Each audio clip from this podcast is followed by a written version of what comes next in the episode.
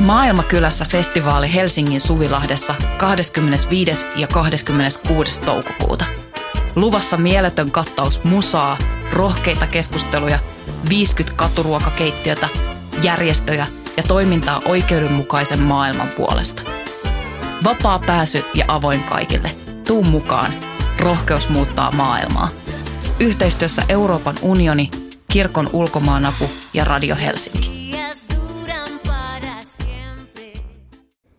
Hei, tervetuloa jälkipeleihin. Tämä on podcast ystäville jalkapallosta.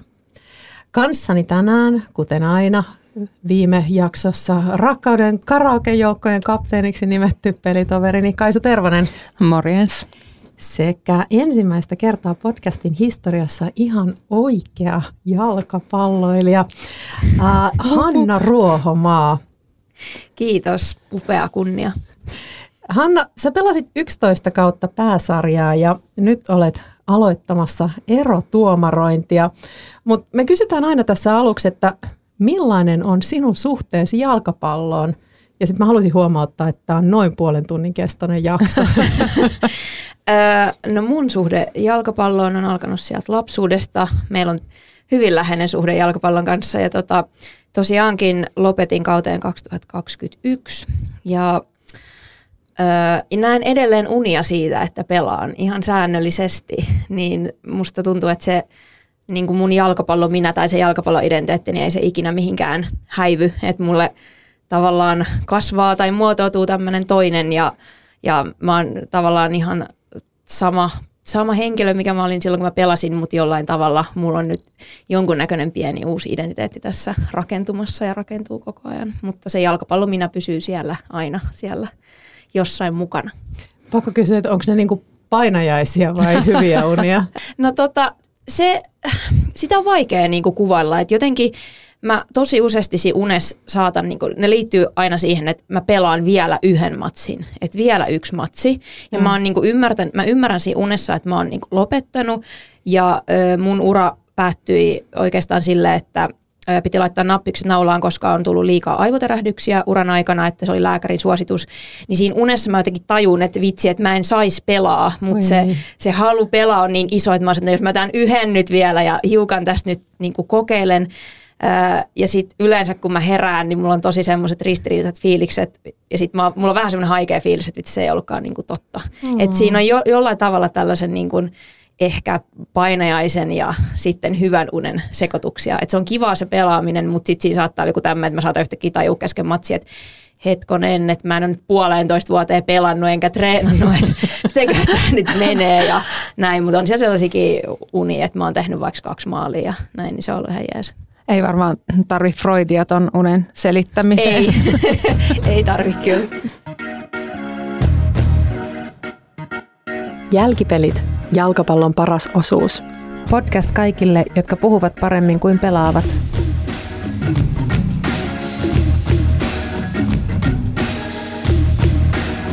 Ihan mahtavaa. Hei, sitten päivän aiheeseen. Äh, me ollaan Kaisun kanssa huomattu, että meillä on tapana löytää ne tällaisia omakohtaisia kokemuksia, että me puhutaan jostain Barcelonasta ja sitten me ollaan se, että ihan niin kuin meillä pallokissoissa. niin, tota, Jalkapallo on universaali kieli. nyt kun meillä on oikea ammattipelaaja, niin päästään kuulemaan, että minkälaisia yhtäläisyyksiä tästä oikeasti ehkä on tai ei ole. Mutta päivän aiheena meillä on äh, eräs toinen pelaaja – FIFPro, eli kansainvälinen pelaajayhdistys, on vuodesta 2015 alkaen valinnut parhaat 11, eli parhaan kentällisen pelaajia. Tämä pelaaja on ollut parhaassa joukkueessa joka kerta, kun se on valittu. Hil- hiljattain tämä julkistettiin, joko arvaatte, kenestä pelaajasta on kysymys? Mä arvaan myös sun oman historian perusteella, että Martta. Joo. Mä arvoisin myös tuosta silmien kiilumisesta. Ei, nyt, nyt luitte silmiäni väärin. Anna seuraavan vihjeen. Tämä puolustaja syntyi vuonna 1990 Martiniken pienessä saarivaltiossa Karibialla.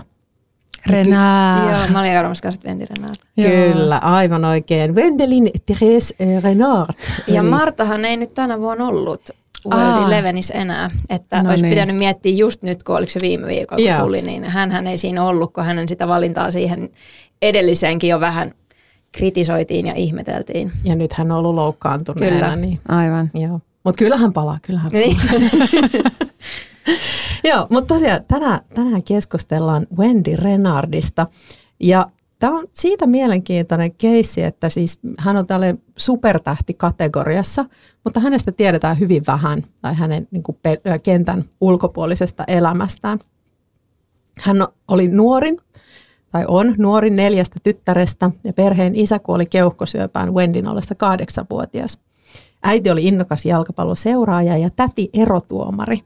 Wendy vietti lapsuutensa hiekkarannalla potkien muovipullopalloa kengistä tehtyihin maaleihin. Hei, klassinen tarina jo nyt. Joo. Kyllä, ja Mahtavaa. tämä on se kertomus, joka hänestä kerrotaan. Musta on ihana tämä, että äiti oli kiinnostunut jalka, tai oli niinku seuras, ja täti on ollut erotuomari. Tämä on musta niinku ihana.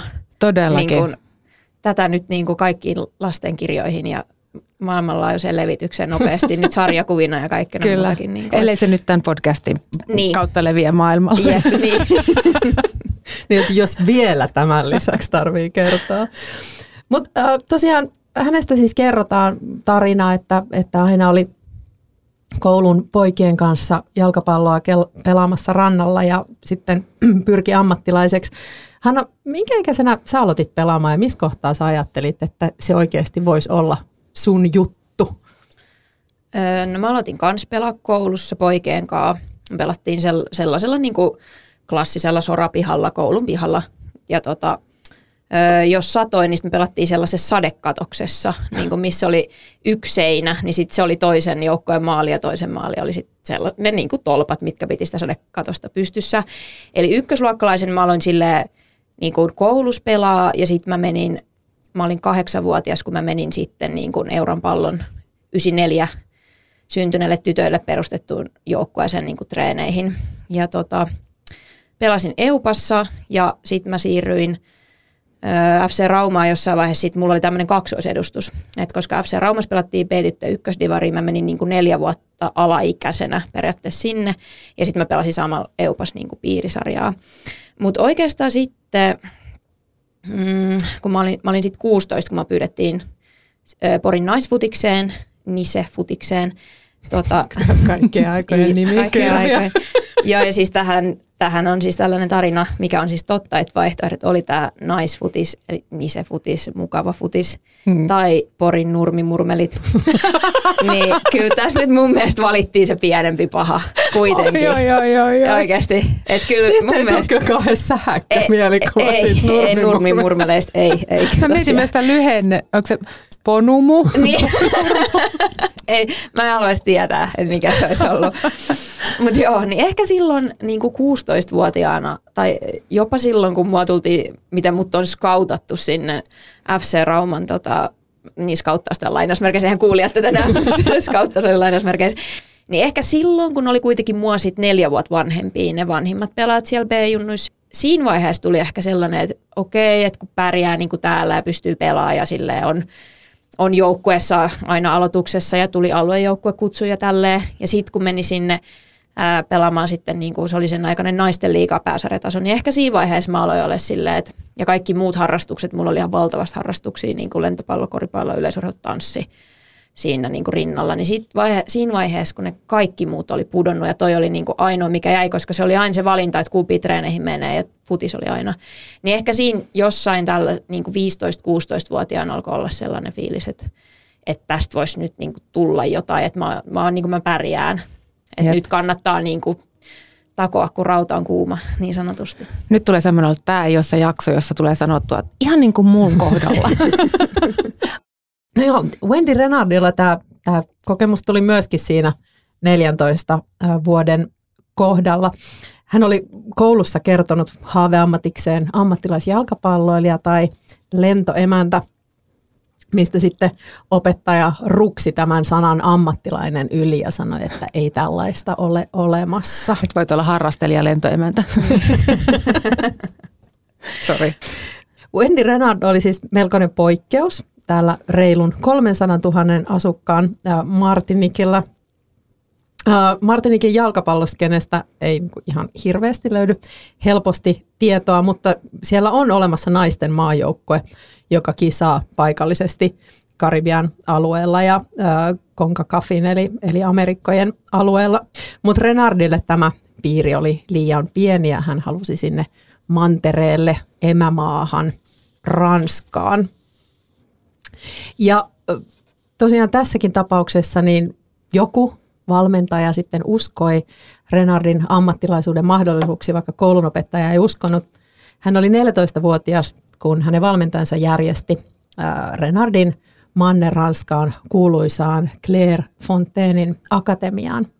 Tämä Claire Fontaine on Ranskan jalkapalloliiton akatemia, jossa ovat kasvaneet muun muassa miesten puolella äh, Mbappé, Giroud ja Blaise Matuidi ja naisten maajoukkojen nykytähdistä esimerkiksi Amandine Henry, Eugénie Le Sommer, Kira Amraoui. Mä en oikein osaa päättää, että yritäks mä ääntä näitä ranskalaiset tai vai silleen niin ei-ranskalaiset. Mun mielestä niin meni, meni niin joka hyvin. toinen Meni sitten hyvin, mutta sitten lopussa lähti vähän laukalle. lähti vähän popokeuliin. Otetaan Sarah Buadi loppuun sitten vielä. ja, noin. No mitenkäs te ajattelette, että Renardin saapuminen Clairefontaineen sujui?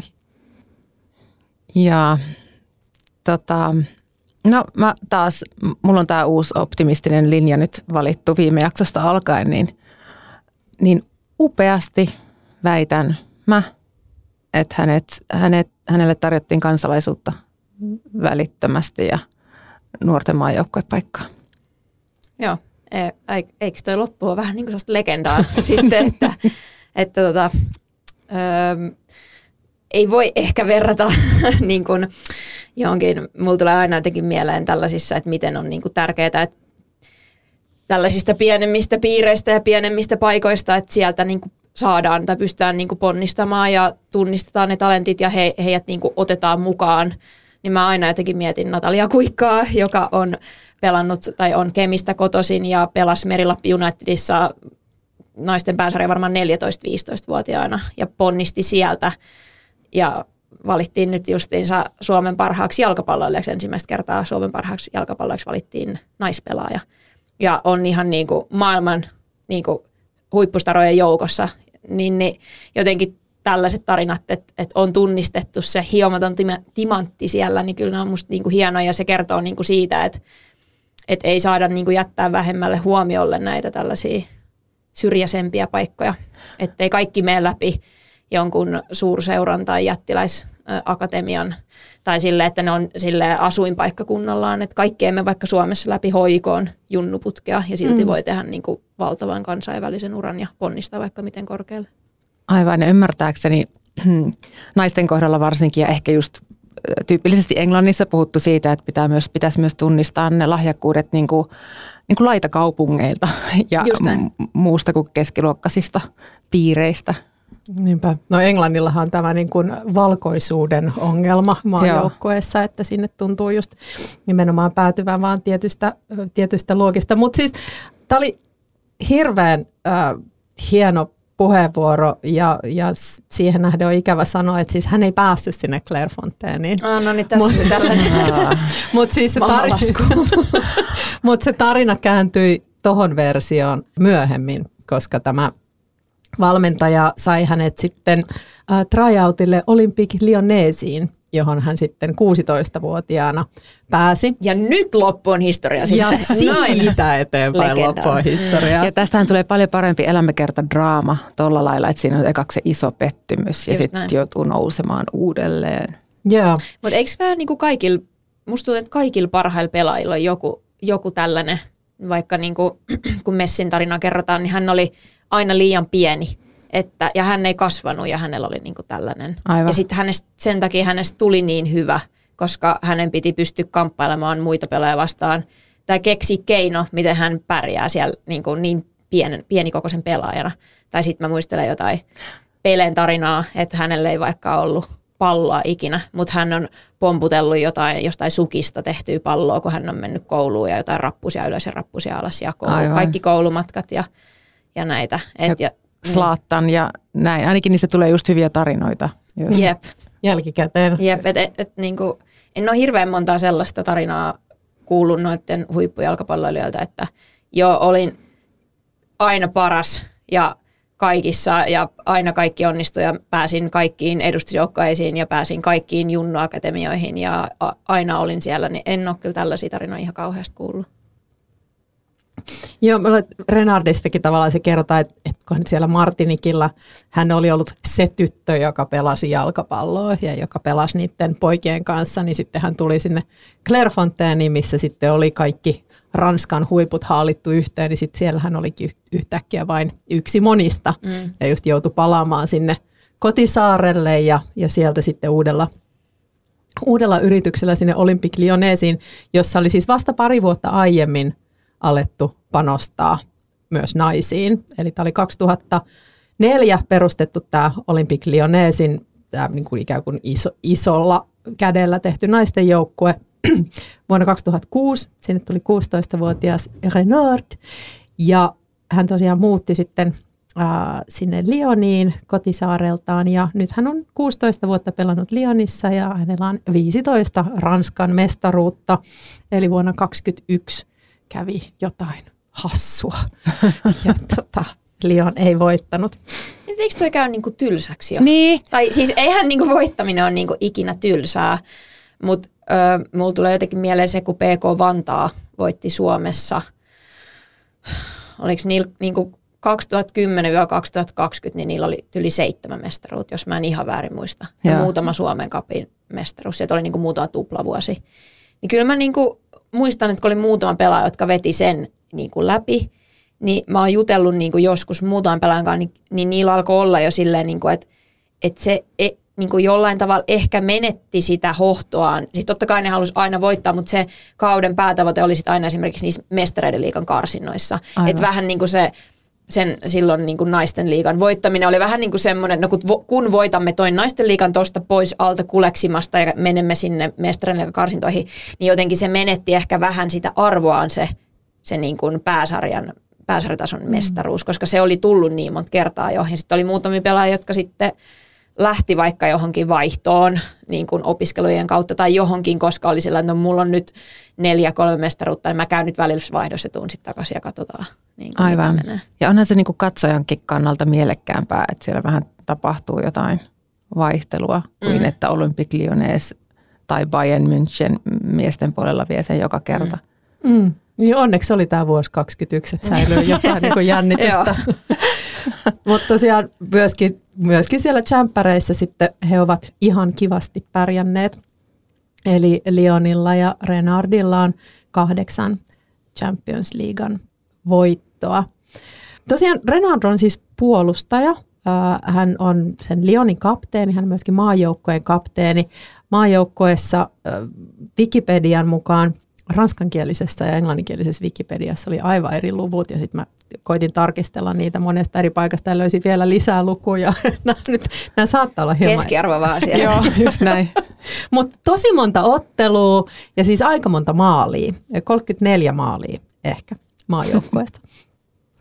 Siis puolustajalle ihan mieletön lukema Hän, kuitenkin. on- hän on niin pitkä, Jep. että hän on niin erikoistilanne pelote. Ja Niin. se vielä tuommoinen pituus, vielä 187 niin, niin kuin naisten puolella vielä, missä niin kuin, ta, pituudet on niin kuin tosi paljon, to, keskipituus on tosi paljon tuota pienempi. Et kun hän on niin poikkeuksellisen pitkä, niin se on niin kuin, mitä sä niin kuin teet siinä? Et, mä oon itse asiassa nähnyt kuvan esimerkiksi, missä PK Vantaa itse asiassa pelasi Lyonin vastaan, olisiko ollut 2013 vai mikä vuosi se oli, 2012 tai 2013, he pelasivat siis Vantaalla Myrtsissä.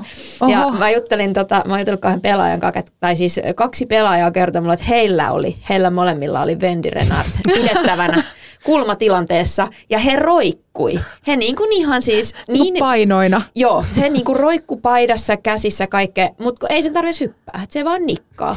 Tiedätkö, se Aivan. vaan nikkas, niinku, että ei siinä ole mitään niinku tehtävissä, koska sitten se on aina pilkku Mm, melkein. aivan. Ja vaikka he aika niin kuin, vastoin sääntöjä vielä yrittikin, niin silti sieltä tuli se maali. Kiinnostaisi tietää, että kuinka mon, moni noista 34 maalista on päällä tehty. No aika moni, ja sitten myöskin hän aika usein vetää pilkulta, eli hän on niinku varma myöskin Joo. siinä, siinä roolissa, tai se rooli hänelle annetaan aika usein. Voisikohan, olisiko se sallittua jalkapallosäännöissä, että kiipeää pelitoverin hartioille ja Si- mi, tota, milloin se oli, kun joku Harry Kanein selkää hyppäsi vähän niin kuin silleen, että oli, oli puoliksi siellä sellaisena, niin kuin, oli niin kuin reppuselässä. ja tota, siitähän tuli sitten pilkku silloin Ah. Englannille kisoissa. Niin mä ajattelin, että puolustavan joukkueen niin kuin kaksi saman joukkueen pelaajaa voisi mennä niin kuin ihan tarkoituksellisesti. Niin kuin. Ah, niin kuin he tekisivät tällaisen Joo. puolustava joukko. Joo, että sitten ne olisi niin kuin Wendy Renardin Niin. mitoissa. Olla, Ja, liikkuvuuden nopeus saa Joo. Saattaa kärsiä. kärsiä. joo, joo että sitten pitäisi kyllä, kyllä osua, osua aika hyvin niin kuin siihen heidän kohdalle. treeneissä ihan oma, oma valmentaja, tämmöinen joku. Joo, sitten siellä, on joku, sit siellä on joku muu vapaana sitten ollaan alivoimalla, jos ei sieltä Se on veska, totta. veskatu sitten sieltä omalta maalilta. Joo, tällä joku oma jakso. Mietitään, miten puolustaa Wendy, Wendy Renardia. Renardia, Joo. Mä mainitsin aluksi, että Renardista ei juurikaan löydy tällaista henkilökohtaista dataa netistä, mutta nyt kun kerroin just, että niiden niin maalilukujenkin selvittäminen oli vähän vaikeaa, niin kuitenkin löytyy monenlaisia tällaisia futissivustoja, jotka tuottaa dataa ja vähän ehkä dadaa pelaajista erilaisten tällaisten niin tilastojen perusteella.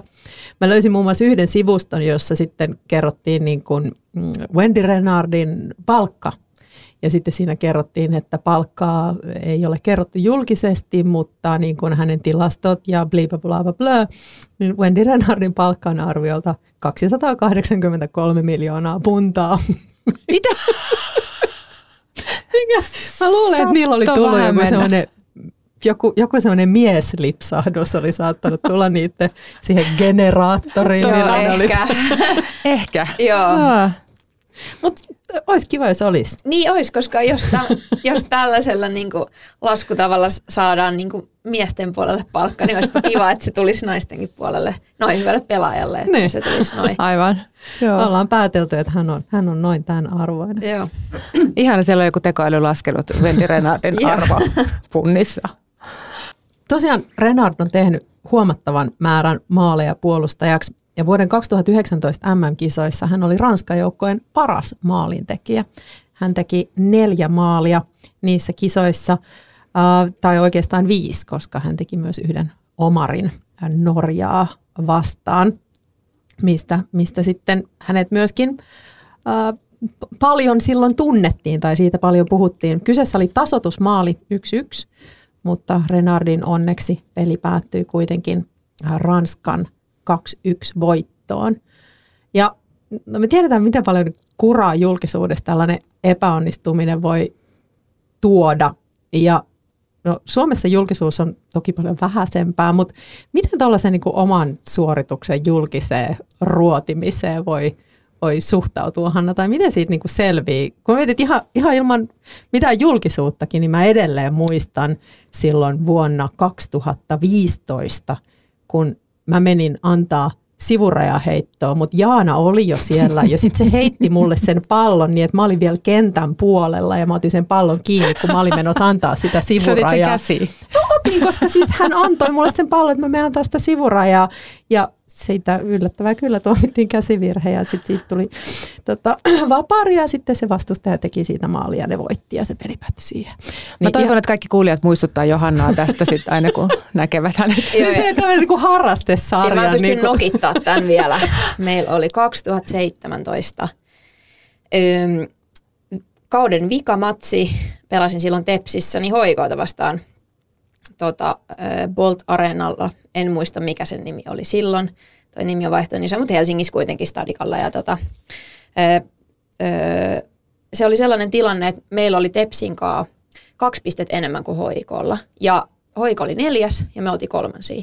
Eli meille Tepsille riitti tasuri tai voitto pronssimitalleihin. Ja hoikolle ei riittänyt mikään muu kuin voitto, että ne pääsee kolmella pisteellä, tai sitten saa kolme pisteellä mennä yhdellä pisteellä ohi. Ja me tehtiin ensimmäinen maali, kukas mukaan kuin Ria Öling sen teki, ja johdettiin 1-0 tokal puolella muistaakseni vielä. Että sehän oli niinku, Mm. ei nyt, ehkä pelaajilla tuli jo, jossain vaiheessa oli semmoinen, niin kuin, että, oh, että no niin, noita pitää tehdä kaksi, tai jos ne tekee yhdenkin, ei. Sitten oli pelattu joku, oli pelattu varmaan vähän vajaa 80 minuuttia, niin öö, hoikosa kulman, jos ne mun mielestä sit jostain jälkitilanteesta saattoi tehdä. Peli on yksi yksi ja hoiko oli hirveä, niin kuin, hirveä paine koko ajan ja siellä oli just, no siellä oli Maija Saari esimerkiksi silloin heidän tämmöinen erikoistilanne pelota ja siellä oli Eve Summanen ja, ja Essi Sainio ja siellä oli niin kuin paljon tällaisia pelaajia, niin kuin, ketkä niin kuin, oli sellaisia runtaajia ja 90 minuuttia lähesty kellossa ja hoikosa taas kulman. Ja he oli tehnyt sillä kaudella ihan sikana kulmista niin kuin maaleja. Ja se pallo jää niin kuin pyörii sinne, sinne jää pyörii sinne meidän boksiin. Ja sitten se pallo lähtee, niin kuin, joku saa sille ei nyt edes purettua, mutta sillä, että se pallo lähtee niin kuin meidän boksista ulos kohti sivurajaa ja sinne lähtee perään minä ja Katanaumanen juoksee sitä palloa kohti ja mä ajattelen, että mä liuun toin pallon tosta, että mä liuun sen tonne sivurajaksi, niin kuin, että kun mä en ehi purkaa sitä, mutta että kunhan toi Kata ei nyt pääse tuohon palloon, ja mä en liukuu ja samalla Kata kurottaa siihen palloon ja mähän osun sitten Katan jalkoihin. Mä osun myös palloon, mä osun, öö, mä osun myös Katan jalkoihin ja Kata on siinä tilanteessa vielä boksin sisällä. Oi ei. Ja hän kaatuu siis boksista ulos ja se pallo mm. menee sivurajasta yli, mutta siitä hän tuomitaan pilkku, josta Vilma Hakala pistää pallon maaliin ajassa 90 plus 2. Ouch. Ja me häviämme pronssimitalin tällä, että minä olen aiheuttanut pilkun omassa päässä siis hyökkääjä. Niin mä oon jutellut siitä muutama erotuomarin kanssa, niin kuin on sanonut, että toi on ihan semmoinen 50-50. Että se riippuu täysin, niin kuin, että toi voi viheltä kumpaan suuntaan vaan. Että tässä tilanteessa tuomari tulkitsi sen, että se on pilkun arvoinen, kun joku muu olisi tulkinnut, se ei ole. Aivan. Et niin kuin, se oli vielä semmoinen tilanne, että mä joskus on myöhemmin toivon, no ollut sitten semmoinen, että pallosuma käteen boksissa, niin kuin, tai jotenkin, että mä niin kuin tein jotkut suore sit siellä maalle. Että olisipa se oli joku tommonen selvä, kun se, se oli kyllä semmoinen, että sitä käytiin sitten ihan urheilupsykologilla niin kuin puimassa tätä Tuomas Grönmanin kanssa, että miten mun elämä ja miten mun ura tästä jatkuu. Että jatkuuko se enää, että se oli mulle niin, niin kuin mm. kova kolaus. Niin kuin se, oli, se oli ihan kammottava. Sitten siihen liittyy se, että sitten No siellä oli sitten ne pronssimitalit odottamassa, mutta ne meni sillä toiselle jengille ja meilläkin oli tiettäkö kaikki skumpat siellä ja kaikki. Ja sitten lähdettiin ajamaan bussilla sinne Turkuun takaisin ja mä muistan, että mä olin jotenkin niin rikki, että kyllä me johonkin mentiin sitten kauden päätöstä juhliin, mutta mä jotenkin olin ihan silleen, että ei, niinku, ei vaan niinku pysty. Ja sit, Mutta Mut siinä vaiheessa, kun se pallo meni siinä maaliin siitä pilkulta, niin se oli sellainen, niinku, että meidän niinku, muutkin pelaajat jähmettyi ja niinku, luovutti. Ja Elli Pikkujamsa huusi, Elli Pikkujansa pelasi myös silloin Tepsissä, niin se haki sen pallon sieltä maalista ja se huusi, että ei ole peli vielä ohi, että tämä ei ole ohi, että nyt niin kuin mm. yritetään vielä. Ja mä olin siinä vaiheessa silleen, että mä en, niin kuin, niin kuin mun, mun niin kuin luut muuttui sellaiseksi sellaiseksi jäämössöksi. Et siitä, se ei, niin kuin, mä en, mä en niin kuin muista sitä pelin loppuun, mutta sen, että Minna Meriluoto osasi kuluttaa ihan sikahyvin aikaa hoikomaalilla. Muuta mä en niin kuin muista möhlinkejä. Ja, ja sit siitä, että miten, miten kun niitä ruoditaan, niitä epäonnistuneita, mm. se oli se sun kysymys, niin. niin Turun Sanomat seuraavana päivänä julkaisi tänne, että, että TPS menetti pronssimitalit niin kuin viimeisen minuutin vi- pilkulla, ja siihen jutun pääkuvaksi oli laitettu minut itkemässä yksin siellä kentällä. Silleen, että mä istun siellä pelion ohi ja mulla on sille kasvot painettuna niin kuin käsiin. Ja sitten siinä tyyli luki, että, että Hanna Ruohomaa pettyneenä ottelun jälkeen. Ja sitten siinä oli niinku kerrottu siinä, että joo, että, että tuli pilkku niinku hoikon lopussa. Ja siinä oli ehkä mainittu vielä jotenkin sille, että jostain vähän typerästä tilanteesta tai tällaisesta, että, niin kuin, että ei ollut tarpeellinen taklaus tai tämmöinen. Ja se, itse asiassa se toimittaja oli ottanut sellaisen näkökulman siihen, että se oli niin kuin turha. Että ei meidän mm-hmm. valmentaja, joka oli antanut, Aivan. vaan se toimittaja oli ottanut sellaisen näkökulman, että turha takli, jonka vuoksi HIK voitti pronssimitallit. Niin sen mä muistan sitten, kun seuraavan päivän vielä se lätkähti se lehti ja mä olin ihan silleen, että tästä ei niinku nousta. Mutta siitä noustiin, siirryin sitten hoikoon pelaamaan. Mutta siis tämähän on siis sun tarinassa se, kun Wendy Renardilla on se, että se ei pääse akatemiaan, niin tämä voi olla se sun mm, se pohjakosketus se oli, tavallaan. Se, ja on, sitten... se on ollut kyllä mulla semmoinen niinku yksi pohjakosketuksista. Ja kyllä mä sitä niinku edelleenkin mietin sillä, että no mulla voisi olla yksi pronssimitali lisää, mutta sillä koko jengillä voisi olla. Että siinä mm. jengissä on sellaisia pelaajia, kenelle ei ole yhtään mitalia vaikka pääsarjatasolta. Niin kyllä mä mietin, että niillä voisi olla vaikka niinku yksi mut, koska minä. Mutta sitten niin sitä käytiin läpi, että jo, et Hoiko voitti 2-1, että siinä matsissa tehtiin kaksi maalia, Aivan. että se ei ollut se ainoa siinä ja bla bla bla. Ja sitten se, miten se kulma tuli siitä, että mistä se jälkitilanne syntyi, niin sekin oli semmoinen niin turha, vähän niin kuin virheellinen purku, mikä lähtikin päätyräistä yli, kun tuli semmoinen paniikkipallo, semmoinen sääpallo, tiettäkö, kun joku huutaa, että pura, Joo. niin sitten vetääkin vahingossa taaksepäin sen tyyliin. Niin kuin, että siinä oli monta aspektia, mikä myös Tuomas Grönman, siis urheilupsykologi, auttoi mua näkemään, mutta siinä, siinä, vaihe, siinä vaiheessa oli kyllä tosi vaikea löytää sellaista valoa tunnelin päästä. Mutta siitäkin selvittiin. Huh. Aikamoista. Ja, täytyy pitää sellainen pieni, pieni hiljainen hetki, että mä pystyn. Jälkipelit vaatii HJKlta mitalin riisumista. niin kuin tämä mun leikillinen anekdootti siitä, että miten niin kuin joku oma epäonnistuminen niin kuin harrastuksessa voi kaivella niin mm. vuosien jälkeen, niin jotenkin toi tuntuu hurjalta, että omassa työssä epäonnistuminen on jotenkin niin, kuin niin julkista ja niin toisten analysoitavissa. Et mä mietin, että et, olen mäkin niin varmaan mokannut joskus töissä, mutta et se, on niin kuin, se on aika näkymätöntä tai että sitä voi niin kuin sitten itse keskustella oman esihenkilönsä kanssa, mm. eikä sitten sillä tavalla, että, että luetaan niin kuin Turun Sanomista, kuinka Johanna Ruohonen epäonnistui työssä ja itkee tässä nyt toimistossa nurkassa. Joo, ja sitten mietin myös esimerkiksi äh, tota, Karolina Segeri, joka mokas mm-hmm. olympiafinaalissa yep. sen viikon. Hän on niin kuin maajoukkokapteeni ja hän on niin kuin, maan tämmöinen urheilijalegenda ja hän mokaa pilkun. Joo, niin jotenkin joo mä olisin sille, mä tiedän miltä se tuntuu, mutta en mä voi tietää miltä, kun toi on niinku potenssi sata se mun mm. kokemus vielä. Että on niinku urheilijoita, jotka on kokenut jotain tällaista tai jonkun mm. yhden sadasosan häviämisen jossain olympialaisissa jossain lajissa tai jotain, niin urheilu on niinku varmaan ammateista niin yksi eniten tämmöinen, missä voi tulla se niin kuin tavallaan se, että se romahduttaa kyllä niin kuin tosi paljon. Et siinä tavalla urheilu on aina, niin kuin, se on kyllä kun sanotaan, että se on 50 prosenttia henkistä ja 50 prosenttia mm. fyysistä, niin mä laittaisin sille henkisellä puolella melkein enemmänkin niin kuin prosentteja joskus. Siellä 2019 MM-kisoissa niin Ranskan maajoukkoissa oli seitsemän pelaajaa Lyonista. Ja nämä oli käytännössä siis avaus kokoonpanon pelaajia. Koko se puolustusrivi ja maalivahti oli Lyonista. Mä ensin kysyä, että minkälaista niin etua siitä yhdessä pelaamisesta tulee, mutta mä tiedän, se on ehkä nyt vähän niin kuin triviaali kysymys, mutta mä mietin, että siinä on niin, kuin niin iso joukko yhdessä pelaavia niin kuin yhdestä maailman parhaasta seurajoukkueesta. Eli heillä on tavallaan niin kuin vielä paljon enemmän sit sitä pohjaa rakentaa kuin sellainen maajoukkue, joka rakentuu niin kuin kaikkialta eri puolilta tulevista pelaajista. Ranska on maailmanrankingin viitonen. Silloin tällainen kokoonpano se on ollut seitsemän kertaa EM-kisoissa, neljä kertaa MM-lopputurnauksessa. Se ei ole koskaan saanut arvokisamitalia. Miksi? Nyt, nyt on tietenkin ihan helppo osoittaa valmentajaa, kun siellä on kohu käynnissä. Mutta siis vastaukseni on, että en tiedä. En mäkään. Ei. Tämä ei ollut sellainen kysymys, mihin olisi mitään vastausta. Mm.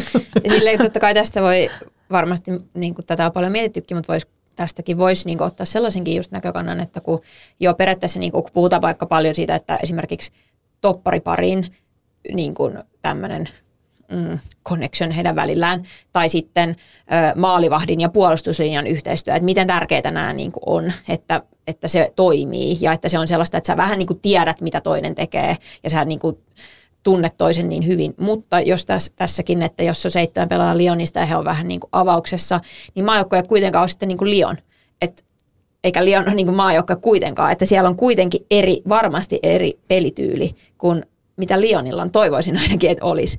Ja sitten mitäs ne muut pelaajat, kun he tulee siihen, niin tuleeko se niiltä Lionin pelaajilta sitten jotenkin se Lion niin sieltä selkärangasta, että he ei pysty toteuttamaan sitä maajoukkojen pelisuunnitelmaa, mitä ne muut taas pystyy. Että onko se sitten, että, se, että heillä on keskenään se ö, niin kuin yhteistyö ja connection, mutta sitä ei ole niiden muiden pelaajien kanssa. Koska eihän toi ole kuitenkaan yhtenäinen joukkue, koska 11 pelaajaa siellä on kuitenkin siellä kentällä, eikä he seitsemän, plus ne, ketkä tulee penkiltä. Mm. Toi on tosi, tosi kiinnostava, tosi hyvä pointti, että entä jos sun pelityyli siellä seurajoukkueessa on niin vahvasti, tulee siinä vaiheessa, kun sulla on ne pelitoverit, seurajoukkue pelitoverit rinnalla, että sä et, sä et teekään sitä tavallaan maajoukkueen linjaa. Ja sama niin kuin mietin, eikö Espanjan maajoukkueessa niin Bars, Barcelonan pelaajat on enemmistönä, ja sekin vähän niin kuin tavallaan alisuorittaja ainakin mm. odotuksiin nähden. Ja just toi viime kesänä oli nimenomaan toi tilanne, että siellä oli niinku käytännössä niinku Barcelonan avaus siellä Espanjan maajoukkoessa, mutta, mutta eivätpä pärjänneet yhtä hyvin kuin, kuin Barcelona sitten taas seuratasolla.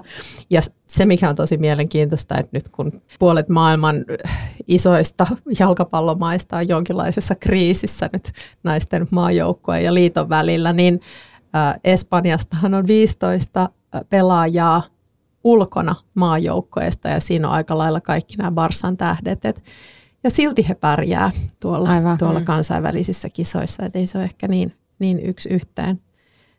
Ja siis Lyonin maalivahti Sara Buadi kieltäytyi jo 2019 jälkeen niin kuin pelaamasta Diakren alla, mutta nyt, oike, nyt sitten vasta niin kuin tämän Renardin myötä niin se tuli isommin julkisuuteen. Tulee tässäkin niin kuin, niin kuin väkisin se mieleen, että että jos on jotain huonoja tai huonoa johtamista, kuten täältä niin kuin vaikuttaisi mm. ainakin, että et et hänen johtaminen ei, niin kuin, mm, että jossain miesten puolella, missä ne vetää ihan järkyttävää liksaa, niin jos sua niin kuin kohdellaan huonosti tai sua penkitetään tai valmentaa ihan kauhea, niin kyllä sulla on aika niin kuin korkeampi sietokyky siihen kaikkeen skeidaan, jos sun niin kuin tilille kilahtaa ihan sairas määrä rahaa koko ajan, mikä tavallaan mm. takaa sun tulevaisuuden loppuelämän ja sun perhe ja näin. Että kärsit tässä pari vuotta, niin, niin, niin sitten kuin, voit loppuelämä joo, ottaa rennosti. Joo. Vähän niin kuin toi äh, Gareth Bale istui, tai niin kuin, miten sitä yritettiin savustella Real Madridissa, istui siellä penkillä, eikä sano ikinä niin kuin pelaa, ja sitten tai ei osu penkillä, kun oli katsomassa ja näin. Ja, ja, ja kaikki oli silleen, että, että miten se niin kuin kestää, ja sitten se kääntyi siihen, että miten se kehtaa, että miksei se lähde. Mutta niin kuin, että miksi hän lähtisi, kun hän on niin kuin multimiljonääri tai sitä rahaa niin kuin tulee. Niin naisten puolella kun ne rahat ei ole sellaisia, ne palkat ei ole sellaisia. Niin ei, mikä se oli, 268 niin, miljoonaa niin, puntaa? mikä se on laskenut se joku tekoäly. Mutta niinku se, että se sietokyky voi senkin takia olla niinku aika paljon niin kuin matalampi. Enkä mä tarkoita mm. nyt sitä, että, että sietokyky on matalampi, että oltaisiin jotenkin nirsompia, vaan jos siellä on jo, oikeasti joku ihmishirviö johtamassa, mm. niin ei sun tee mieli sietää sitä, kun sä et oikeasti kostu sitä sen verran, että sulla olisi niinku seur- niinku loppuelämän tulot siinä tai sun niinku, ö, niinku tavallaan pärjääminen tai tämmöinen varallisuus on varmistettu. Mm. Ja ilmeisesti naisten puolella mietin vaan, että jos miesten vaikka Argentiinan maajoukkueesta Messi ilmoittaisi, että, että ei mielenterveys menee, että en pelaa tämän valmentajan alla, niin kumpihan lähtisi? Joo. Mm, niin, Mutta mä mietin tota, silloin, kun mä haastattelin teitä pelaajia naisten lajiin, niin useampikin sanoi jotenkin, että, että kun sitä palkkaa ikään kuin ei tule sellaisia määriä, että se yksin riittäisi tekemään siitä mielekästä, niin sitten on pakko saada sitä peliaikaa. Peliaikaa ja, ja sille, on niin kuin pakko mm. olla, pakko jotenkin niin kuin viihtyä, Just näin. koska Että ei se muuten vörtti. ihan romu. Jep. Hei, tämä kello tikittää. Joo, siis voisimme keskustella ikuisesti, mutta mä alan nyt kuitenkin niin kuin lopettelemaan.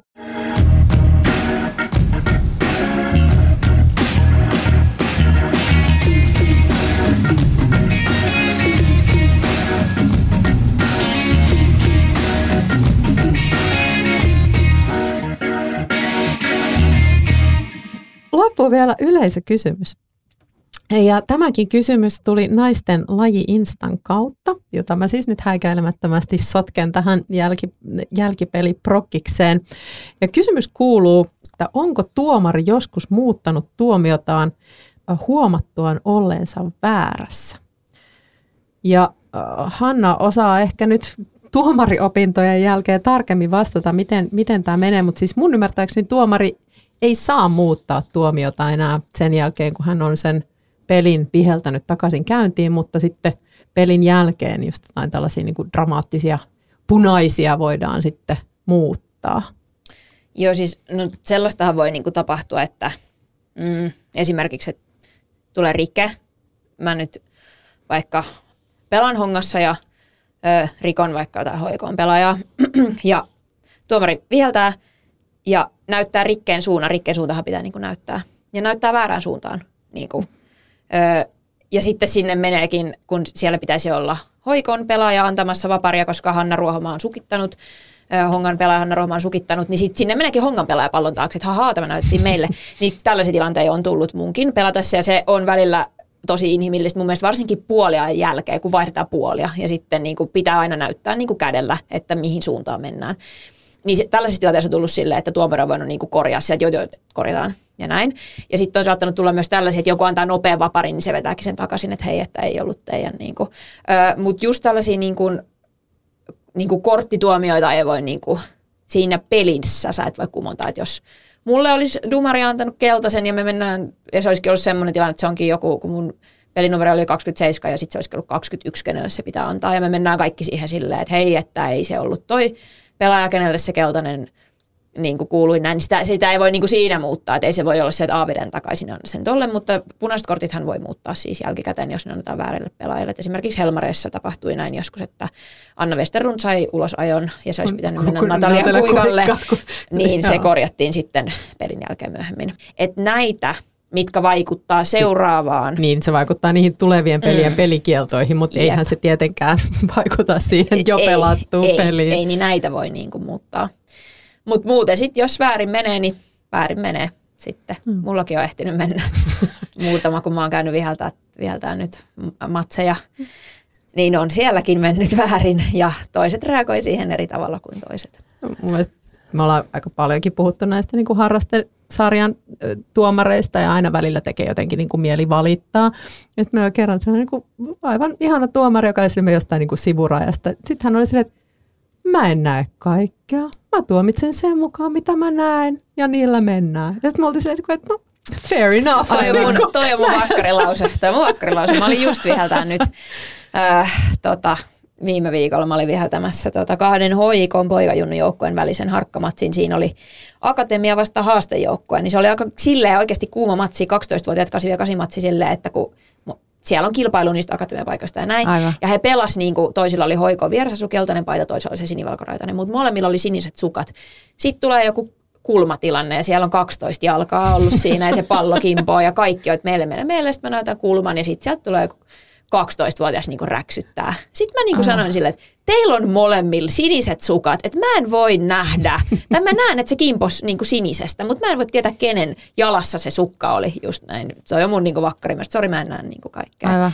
Mutta no noi lapset vielä tai nuoret, niin he vielä silleen kunnioittaa tuomaria, että mulla oli yksi tällainen kokemus, mun siis toinen peli ikinä, minkä mä tuomaroin. Mulla oli siis ollut mun tämmöinen näyttömatsi. Eli mun ensimmäinen peli on siis se, mihin tulee palloliiton tarkkailija sille, että no annetaanko Hannalle nyt sitten vähän niin kuin luvat ja luokitukset kuntoon, että olet vapaa, saat mennä tuomaroimaan. Näyttömatsi oli ollut poikien 8 v peli myöskin, se meni hyvin ja luvat tuli ja näin, näin, näin. Ja, mutta siinä on tietyt sitten, niin kuin mitä, enhän mä nyt saa mennä mitään kansallista liikaa yhtäkkiä viheltää, että tässä, siinä on niin kuin tietyt tasot, mitä mä sitten etenen.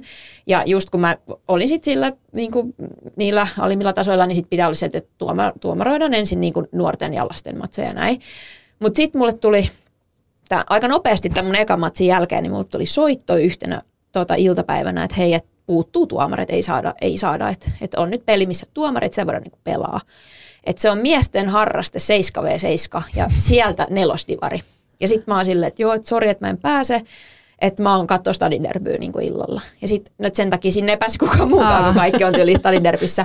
Niin sieltä oli silleen, että et, mutta kun jos sä oot Stadin derbys, mikä on Bolt Areenalla, niin tämä peli pelataan Väiskin kentällä, mihin on tyyli pari kilsaa etutöydessä, että sä ehit kyllä ysiksi sinne. Se oli vielä ysiltä. Peli aika 2 x 20 Ja sitten mä en jotakaan vaan pystynyt sanoa niin kuin ei. Ja se oli vielä, että tommoseen paikkaan niin kuin miesten 7v7 harrastajan. No sit minä menen sinne, mulla on tuomaripaita ja kynä ja kortit ja pilli ja se palloliiton erotuomarimerkki tuohon kiinnitetty ja mä oon ihan alkulämpää siellä ja sit mä tarkistan kentän rajat ja sit mä menen esittelemään itteni niille joukkueille ja ne niin kuin ihan silleen, että että kun mä ajattelin, että teillä on varmaan pelipallot, että mä voisin tarkastaa, niin sitten ne oli ihan se, että onko meillä jotain palloja, niin kuin, että se Joo. oli ihan tällainen niin kuin, klassinen Mutta kun se peli alkaa, niin sitten yhtäkkiä se onkin sitten mestareiden liiga finaali.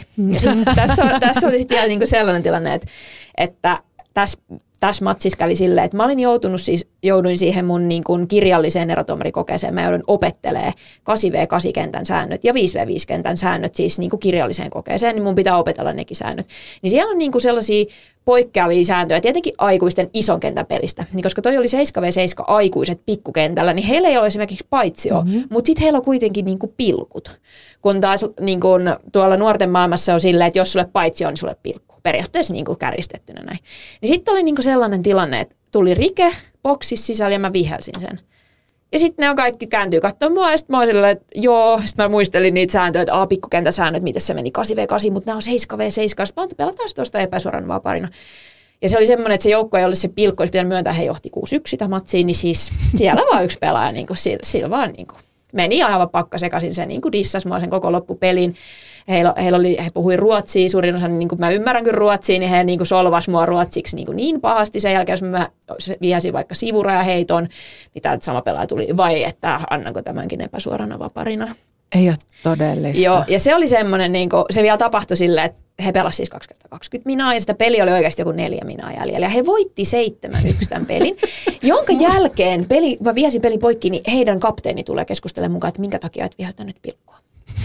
Ja sitten mä käännyin ympäri. Mä, niin, niin, mä olin kävelemässä siinä kentän ulkopuolella. Mun oli oikeasti onneksi mun poikaystävä ja mun yksi ystävä oli katto, että mulla oli semmoinen henkinen tuki siellä. Joo.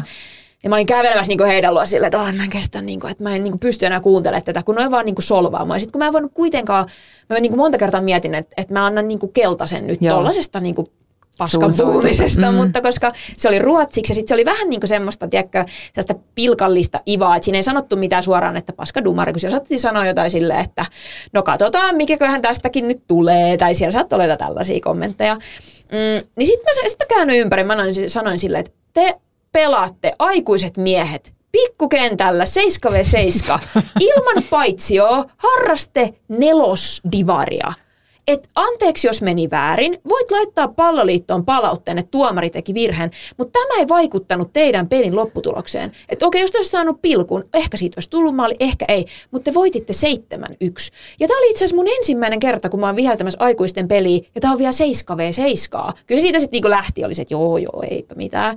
Mutta siis ilman siis mun mentoria Lotta Vuoriota, Öö, en olisi kyllä sen jälkeen tuomarannut ainuttakaan peliä. Soitin Lotalle ja Lotta sanoi mulle, että hän vähän mietti, kun mä olin ilmoittanut sille, että mä menen tällaista peliä tuomaroimaan. Että, että tuolla voi tapahtua ihan mitä vaan että tämä tuomaripula valitettavasti, mikä tällä hetkellä on pääkaupunkiseudulla ainakin ja muuallakin Suomessa, niin johtaa tämmöisiin kamaliin tilanteisiin. Ja nämä valitettavasti johtaa siihen, että pela, ää, tuomarit siis lopettaa Aivan todella varmasti. aikaisin. Se dropout-ilmiö on Joo. valtava. Niin ilman Joo. mun tällaista tukiverkostoa Lotta Vuorio, Antti Munukka ja sitten ää, itse asiassa kun kerroin tämän tarinan ystävälleni Sanna Malaskalle, joka valmentaa HIKssa T13-tyttöjä, niin hän soitti sitten Antti Munukalle palloliittoon, että pistäkää Hanna meidän matsiin tuomariksi, että antakaa Hannalle semmoinen. Ja Sanna Malaska soitti, heillä oli FC Espoota vastaan sitten pelin, soitti FC Espoon, Espoon valmentajalle.